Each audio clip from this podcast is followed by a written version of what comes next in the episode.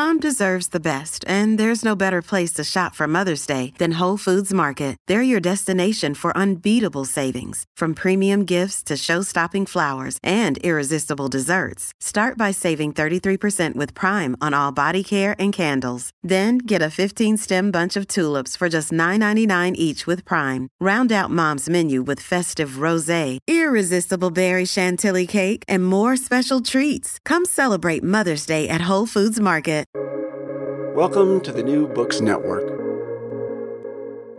Welcome to the New Books Network. I'm Stephen Pimpare, host of the Public Policy Channel, and today we welcome Rohit Khanna, who joins us to talk about his new book, Misunderstanding Health Making Sense of America's Broken Healthcare System, new from Johns Hopkins University Press. Uh, Rohit, welcome. Well, thank you, Stephen. It's a pleasure to uh, to be here, and uh, I'm delighted to spend some time with you and uh, and the listeners. Excellent. Uh, so before we dive in and talk about the book itself, I wonder if you might tell folks a little bit about who you are and your background and what it is that you brought brought you to this particular book.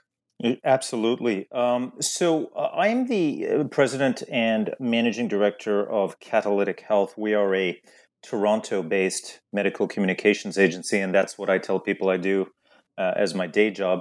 I also have the good fortune of having um, academically be, been trained in uh, public health, epidemiology, and health economics, and uh, have been fascinated uh, by the uh, the um, the discipline for for two decades. And you know, the the book, Stephen, really uh, was born out of a couple of things. Uh, number one, I've been writing for a number of years, writing columns and, and guest articles for for numerous um, uh, online and, and print publications and periodicals. And you know, at some point, I decided that I needed to compile all my thinking into one into one uh, uh, spot. And it really, it, the main motivation was that you know, healthcare touches us all. It touches us either directly um, or or indirectly through friends and family. And it's not always you know terminal illnesses. Sometimes it's just acute injuries and acute things that happen. But healthcare touches us all. And uh, I, I, wanted to write a book that provided a little bit of understanding to the intellectually curious individual um, who wanted to better understand uh, some of the levers that that impact healthcare uh, today in America, uh, without necessarily having to go into the the, the weeds uh, of being a policy expert or a policy wonk or an epidemiologist. So, you know that that was the main motivation. Terrific. So the the I think it's fair to say that the the the theme of the book is is complexity, and you you undertake to show us the ways in which that complexity plays out and the ways it infects uh, affects those of us who are interact interacting with the system, uh, sort of at the, at the at the patient level, uh, across 18 chapters that cover 18 separate topic areas. We won't have the opportunity to work our way through all 18 of those chapters. But why don't we uh, move through as many of them as we can in the next half hour or so? And I wonder if we might start with uh, your thoughts on on the role that drug companies play and drug pricing plays. I think that may be one of the places where people's own personal experience may inform, if nothing else, their frustration and their inability to make sense of what seems to be going on. So, what should we know about about drugs and drug pricing and how this plays out in the in the system? Yeah, no, that's a great question, Stephen. And, and, obviously, I mean, it's a very timely question given that, you know, President Biden articulated his vision for how the, the United States might lower prescription drug pricing as part of his Build Back Better agenda. And I think that was just last week. And, you know, let's be clear. We have known for decades that drug prices were uh, and are a big part of the, the health healthcare problem um, Professor Uwe Reinhardt and, and, Gerard Anderson from Princeton and Johns Hopkins, respectively, told us as much in this landmark article uh, that I'm sure many of your your listeners and you yourself are familiar with. And that article is called "It's the Price is Stupid: Why the United States is So Different from Other Countries." And and this landmark article, which was published, uh, I think it was 2003 or 2002. It's almost two decades old. It looked at America's healthcare spending in relation to other OECD nations. And, and so what we came out with, and, and by the way, that work has been replicated by other authors over the decades. And what we came out with, Stephen, is a clear vision for um, the fact that you know drug pricing is a significant driver of healthcare cost. It's not utilization, as some people have said. It's not uh, the difference between primary care and specialty care. You know, does the U.S. have more specialists versus uh, family care?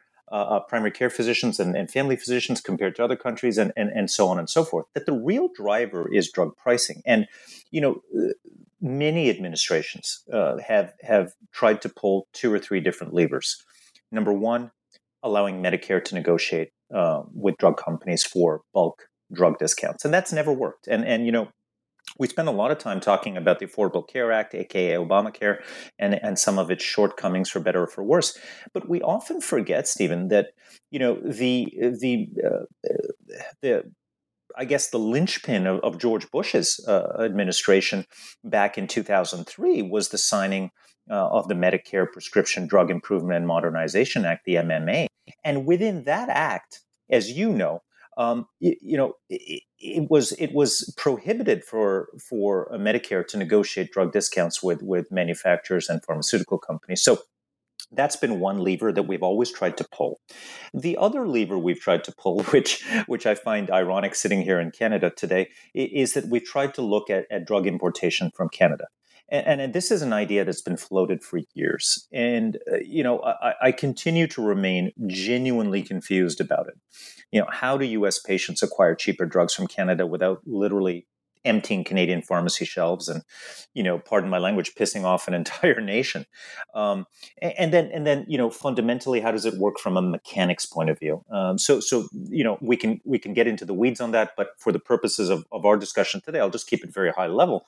Um, there's some there's some mechanisms that are really really confusing about drug importation you know uh, from Canada that need to be ironed out.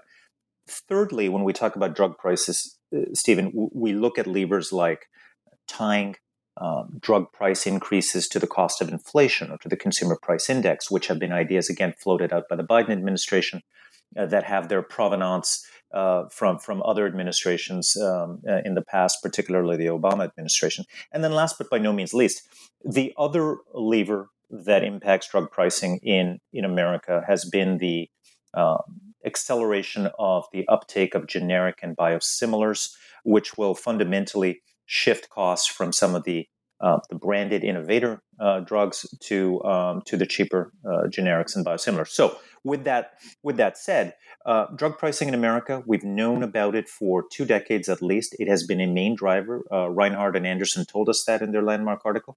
And we've tried to address it from a variety of, of um, perspectives and, and, and levers.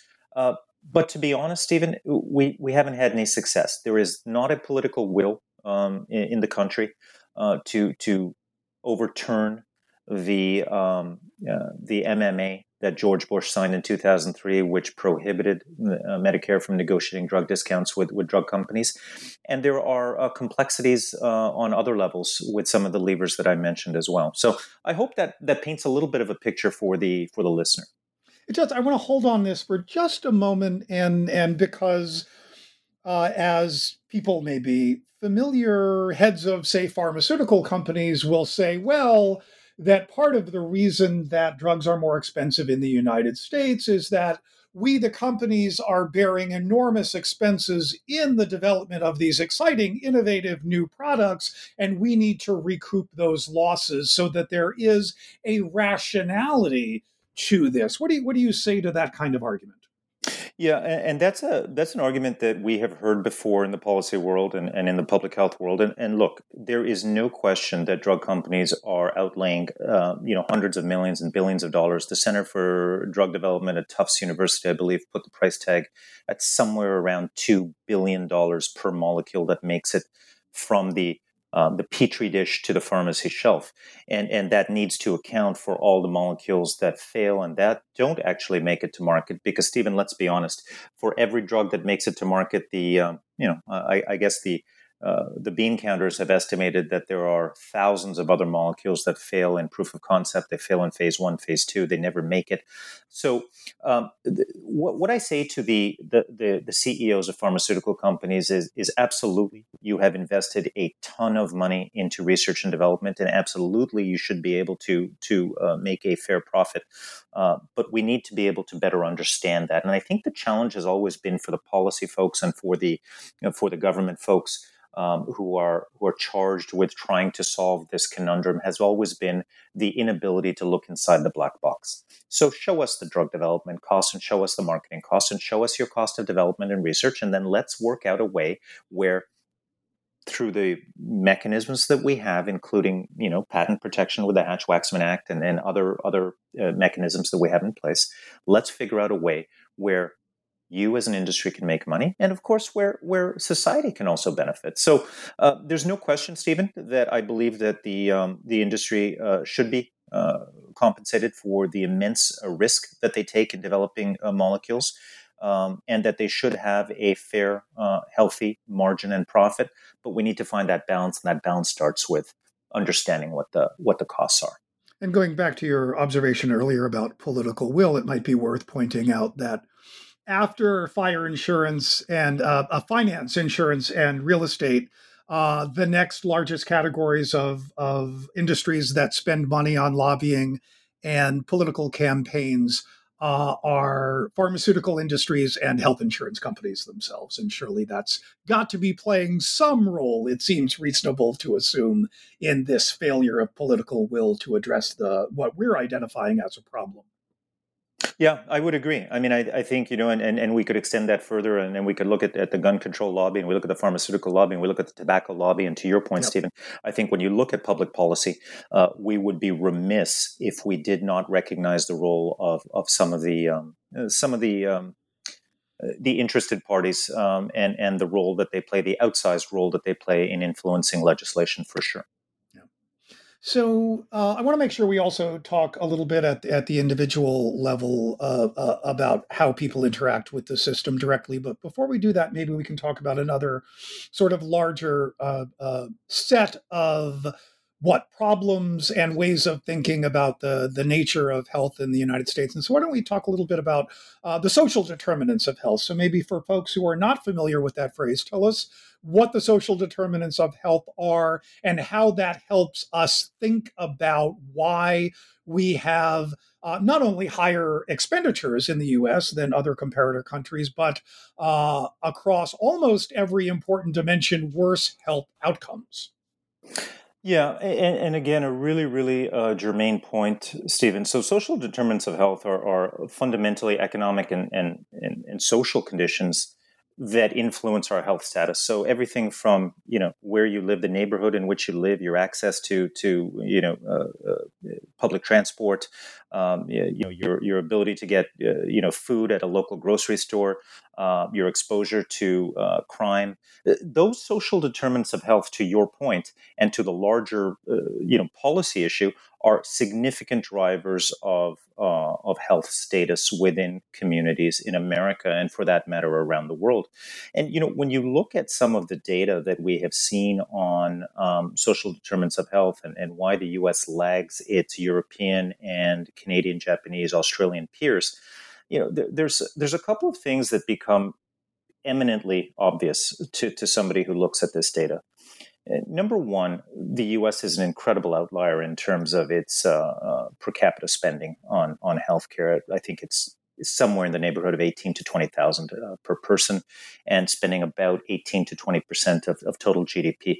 Which the second uh, uh, country on that list is, I believe, Switzerland, if I'm not mistaken, and they are in the 10% range, almost double the spending on on healthcare per capita in the U.S. than there is um, in in some of the other OECD nations. And what you get for that, to your question, is you don't get improved outcomes. By any measure, and again, we could argue that we are not looking at the right measures or that there are different outcomes that we ought to be um, uh, looking at in order to make a better determination. But given the measures we have, life expectancy at birth, life expectancy at age 65, maternal mortality rates, hospital admissions, 30 day readmissions, uh, et cetera, et cetera, et cetera. Given those measures and metrics that we are using, the U.S. does not fare better. In fact, it fares sometimes even worse than than than emerging markets and, and, and third world countries. So it's a tremendous challenge. There is incredible um, wastage within the system.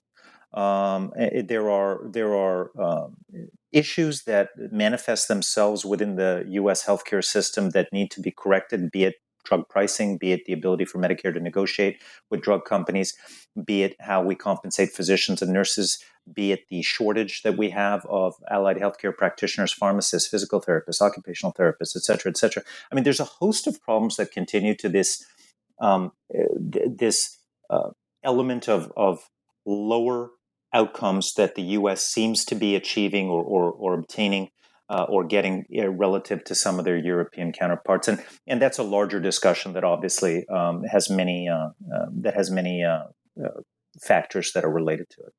This may be one of the places where we can see in which health policy interacts with other kinds of, of differences in U.S. social welfare policy compared to, say, those other OECD nations. And I am thinking we are recording this interview in the summer of 2021, um, as we are, depending on how you do the math, in the midst of a fourth COVID surge.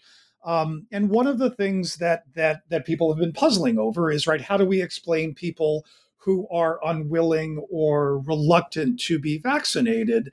And we know that some of those people are concerned about the ways in which potential side effects of the inoculation will render them ill enough for a day or two that they will have to miss work and are unprepared economically to do that, right? So it's a sort of the failure to have broader sets of social support also interact as we think about sort of these larger structures that may account for these these worth worse health outcomes. Yeah, and you're absolutely right. And so when I talk about this to to people all the time, particularly as you say, in the midst of an ongoing fourth or third or fifth wave, depending on on where you live, uh, you know, the issue around vaccination is a very very complex and nuanced one because, as we know. Uh, we, meaning you and I, but certainly the extending to your broader audience, we know that the uh, unvaccinated as a group are not monolithic they, there are some real nuances. There are the traditional anti vaxxers who, after 10 months, um, uh, of having access and opportunity to get vaccinated um, have decided they're simply not going to do that. And nothing we can do is going to change their mind. And, and I say that, you know, obviously with some dismay. But there are also other groups, Stephen, to your point, which are you know, people who haven't been vaccinated because they can't get the time off work or they don't have reliable transportation to get to a vaccination center or you know something that we don't talk a lot about but that is near and dear to my heart being in health communications is low health literacy. There's a vast vast swath of Americans who have low health literacy and have misunderstood the importance of this vaccine in this moment. There are people who don't have access to the technology to even make a booking or an appointment. And finally, there are undocumented immigrants who fear deportation because the personal details that might, you know, lead, you know, immigration and customs enforcement to show up on their front door might be made available at a vaccination center. So, uh, you know, with that said, the the challenges of trying to explain to um, a, group of, of a massive group of individuals and people and citizens the benefits of vaccination in the midst of mis and disinformation that is you know uh, rampant on social media has proven to be a tremendous tremendous challenge for us stephen. So why don't we use that as an opportunity to turn toward maybe individual behaviors and what we can do to create uh, more health positive behaviors about, among individuals and communities. Uh, talk a little bit about the notion of nudge, which I imagine at this point lots of people are familiar with. But how do we think about nudges in in creating better health behavior, and then maybe we can at some point circle back to how that might interact with ways to increase vaccination rates. Yeah, no, I'd be happy to. And so, you know, anybody who's who's a fan of of uh, you know the great uh, you know kind of behavioral uh, economists, the the Daniel Kahnemans and, and the Amos Tversky's, uh, you know Richard Thaler, Cass Sunstein, uh, Stephen Levitt, uh, all, obviously Malcolm Gladwell, Dan Ariely. Anybody who's a fan of these this group of of behavioral thinkers is familiar with this concept, as you said, of, of nudges. And the idea of nudges is is relatively simple in the grand scheme of things. You know. Thaler and Sunstein, who who you know, had this best-selling book uh, on behavioral economics called Nudge, and and and as I said, Daniel Kahneman, who won the the 2002 Nobel Prize in Economic Sciences, they they have made this really, really, um, they made this really clear.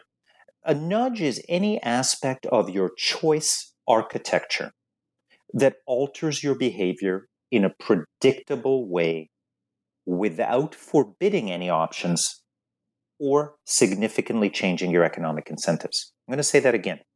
Any aspect of the choice architecture that alters your behavior in a predictable way without forbidding any options or changing your, your, your economic incentives. So, for example, when you go into a grocery store, Stephen, and you have fruit and vegetables at eye level or a school cafeteria, they put fruit and vegetables at eye level and they put the soda machine way back in the school cafeteria where it's really hard to get to. That's a nudge.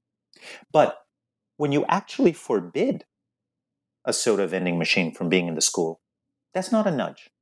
That's a government mandate or that's a school board mandate. And there's a difference, right? Again, it alters your choice architecture. So, what's happened with COVID and what's happened with healthcare? We have done such a remarkable job of nudging people into masking and social distancing and hand hygiene that we're now in a spot where we can't get people to leave their homes and go to the hospital and get their routine health checkups. And this goes right back to you know another topic that we may touch upon later which is we can't get people to go in and do their routine cancer screenings and their breast cancer screenings and their hypertension screenings and their glaucoma screenings. People don't want to be in a hospital setting where they might potentially contract covid-19 so you know nudges are a, a um, nudges have been and are a tremendous opportunity for public health agencies and governments around the world in the midst of this pandemic to really be able to influence the behavior of individuals. Unfortunately, what we've seen, unfortunately, as I said, um, when you forbid options, when you close businesses, when you close schools, uh, when you shut down uh, an entire economy or an entire jurisdiction, unfortunately, those aren't nudges. And I think that's where most of the people have gotten confused, even around what's happening with COVID 19 and the concept of nudging when the government actually tells you that you can't travel, or when the government tells you that indoor dining is prohibited, or that your gym or hairdresser is closed, that's not a nudge. It's not a nudge, but but your implication seems to be, and it is necessarily a bad thing. Am I reading you right? Well, I'm no, not in the so so you're reading me right in the sense that that it is not a nudge. I, I, am definitely saying that that I want listeners to understand those are not nudges, but I don't think it's necessarily a bad thing. I think that for the you know for for in the context of, of public health and the greater good and and and you know the need to be able to um, not put strain on our limited healthcare resources, um, including you know human resources. We only have so many doctors and, and nurses uh, who are who are beyond uh, fatigue and, and and who have put in uh, you know monumental work over the last 18 months to be to that extent stephen i think nudges are um, uh, the government mandates are, are are a good thing we need to be able to manage the flow of of uh, patients uh, so that we don't put undue strain uh, on our healthcare system so you uh, led us toward talking a little bit about about screening. Um, folks may think about this as as the admonition that one should get an annual physical from their primary care physician, should they be people who are lucky enough to actually have a primary care physician. Um, let's let's complicate that a little bit because my read is that there's now some debate as to whether an actual annual physical is necessarily preferred for people who are not manifesting any symptoms. So let's talk a little bit about screening and false positives and false negatives and, and how to think in, in a more complicated way about the benefits and potential uh, uh, uh, downsides of screenings. Yeah, no, absolutely, and I think uh, you know. So, so what I will say is at at the very outset, um, you know, couple of things that I think are important for listeners to understand about screening program. Screening programs are not diagnostic tests, as you know, and as most of the listeners know, but it's worth repeating that a screening test does not tell you whether you have a disease or an illness. All we're really trying to do is find out whether someone is likely to become sick before it is too late to start some meaningful treatment. Okay, and the other thing that's really important, uh, uh, you know, about screening programs is that there is a really narrow window when screening programs make sense and when they're feasible. And so, you know, for example, Uh, if you think about uh, the time between the biological onset of the disease has started, let's say breast cancer, and the detection of the disease by symptoms, let's say a lump in the breast, that's known as the detectable preclinical phase. In this stage, uh, you know, when you're when you're thinking about screening programs, this is the stage, Stephen, when screening programs make the most sense. I mean, you you can't screen somebody after they've already detected the lump because at that point you're now in the phase of treating active disease. And you certainly can't screen somebody before the biological onset of the breast cancer in my example because there's nothing to screen. So there, there's a really narrow window. The other thing that's really important is that when we talk about screening, in the context of an annual wellness visit, annual physical or otherwise, um, you need to have a suitable disease for screening. And, and, that sounds odd. It's like, well, what, what does Rohit mean? I need to have a suitable disease. Not all diseases are suitable for screening. You know, using blood pressure to screen uh, for hypertension is a, a, great a great example of a screening program where early detection, diagnosis, and treatment have favorable outcomes. Glaucoma is another one. I mentioned breast cancer, but look, there, there's some diseases, Stephen, like ovarian cancer and pancreatic cancer. It, it's not that we don't want to detect these diseases early. It's not that we're not desperate to intervene and, and try to you know reduce mortality.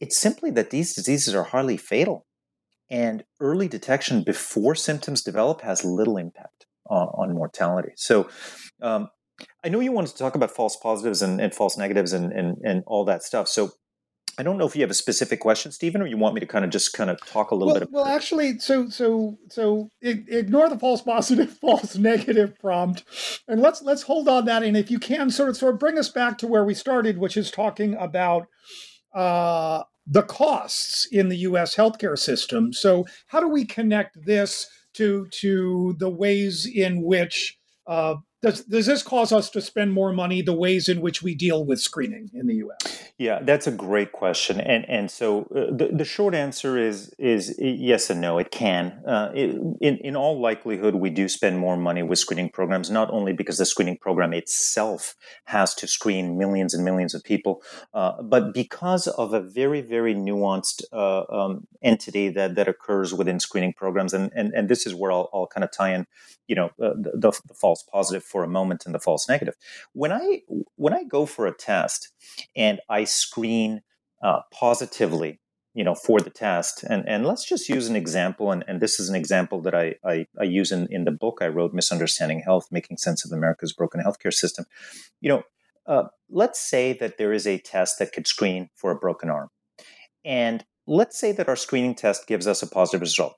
The test predicts that I have a broken arm, and I order an x ray and it confirms the result of the screening test. I indeed do have a broken arm. Well, that's great.